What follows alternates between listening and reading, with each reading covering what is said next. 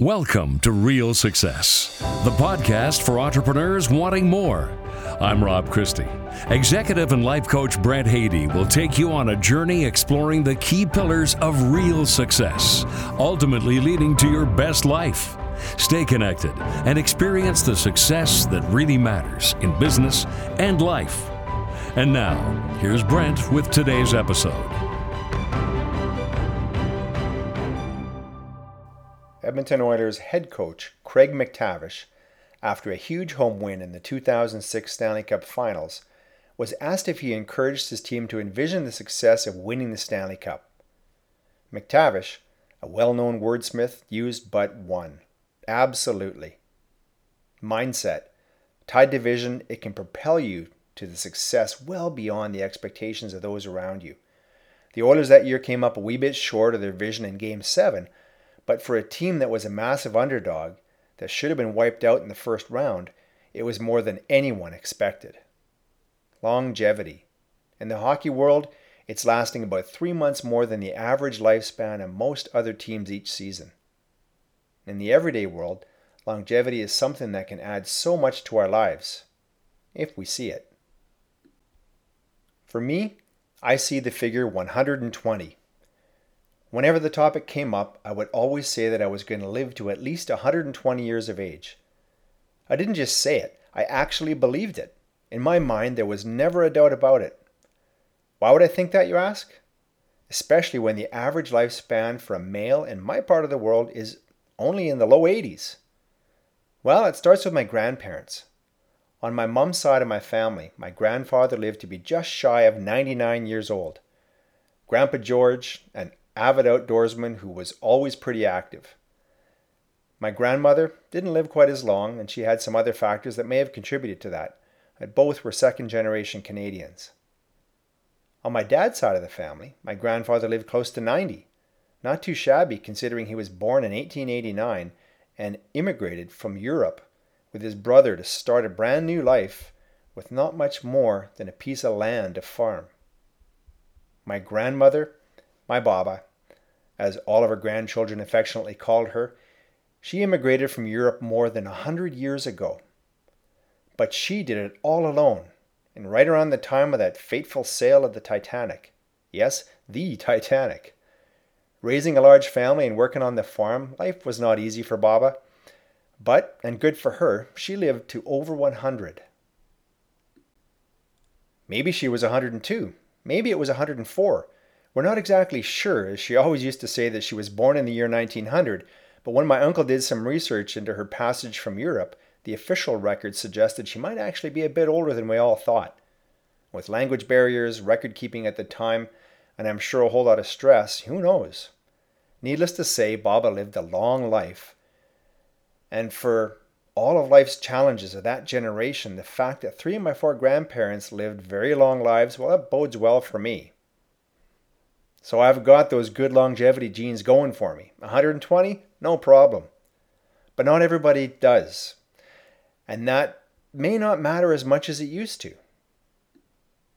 My last podcast was focused on pillar number four vitality.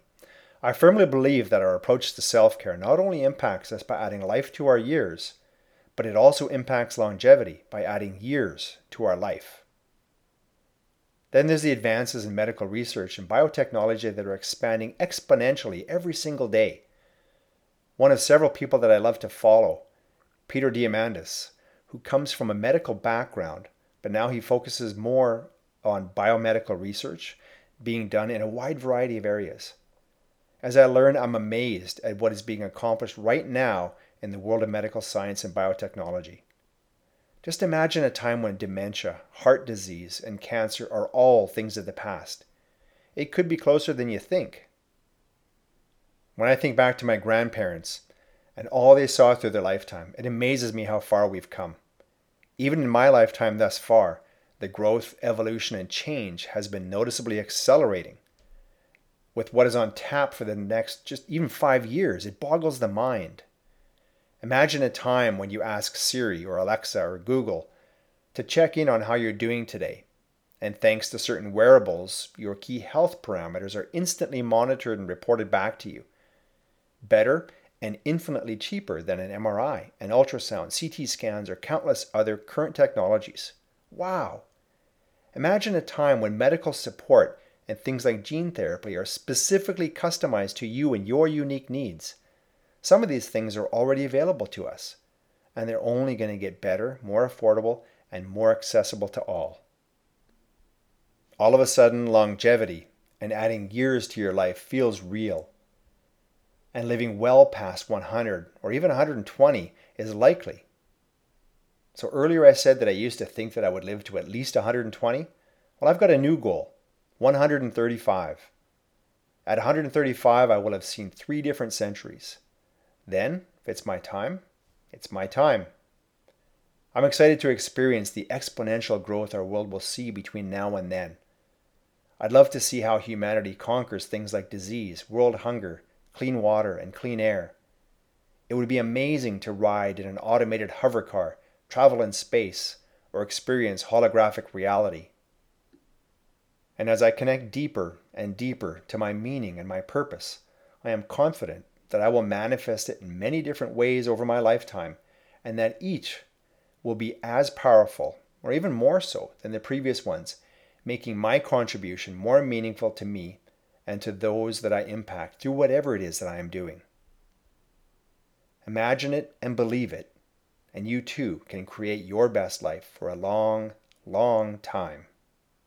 And as that classic 80s song goes, the future's so bright, gotta wear shades. Thanks for listening. I hope this resonated with you today and inspires you to take a step towards achieving real success and experiencing your best life. You are absolutely worth it. Always remember that. If you got value today, please consider sharing this with another business owner on social media, by email, or even by directly texting this episode to a business owner you know who would appreciate it. You'll help extend our reach in supporting entrepreneurs everywhere to be successful in the ways that matter most to them. Don't forget to subscribe to this podcast wherever you love to listen so that you can get notified when all new episodes are released. And one last thing if you're ready to step up and onto your pathway of change, and want to dive a little deeper into the seven pillars of real success, go to my website at entrepreneurialfreedom.ca and you'll find a link to my post called The Seven Pillars of Real Success. I know it'll help. The website, once again, entrepreneurialfreedom.ca. We'll be back soon with episode 10, where I'll focus on pillar number six of my seven pillars of real success connection and why nurturing relationships with the most important people in your world is an essential part of living your best life. Until then, be healthy, be happy, and have a day full of real success.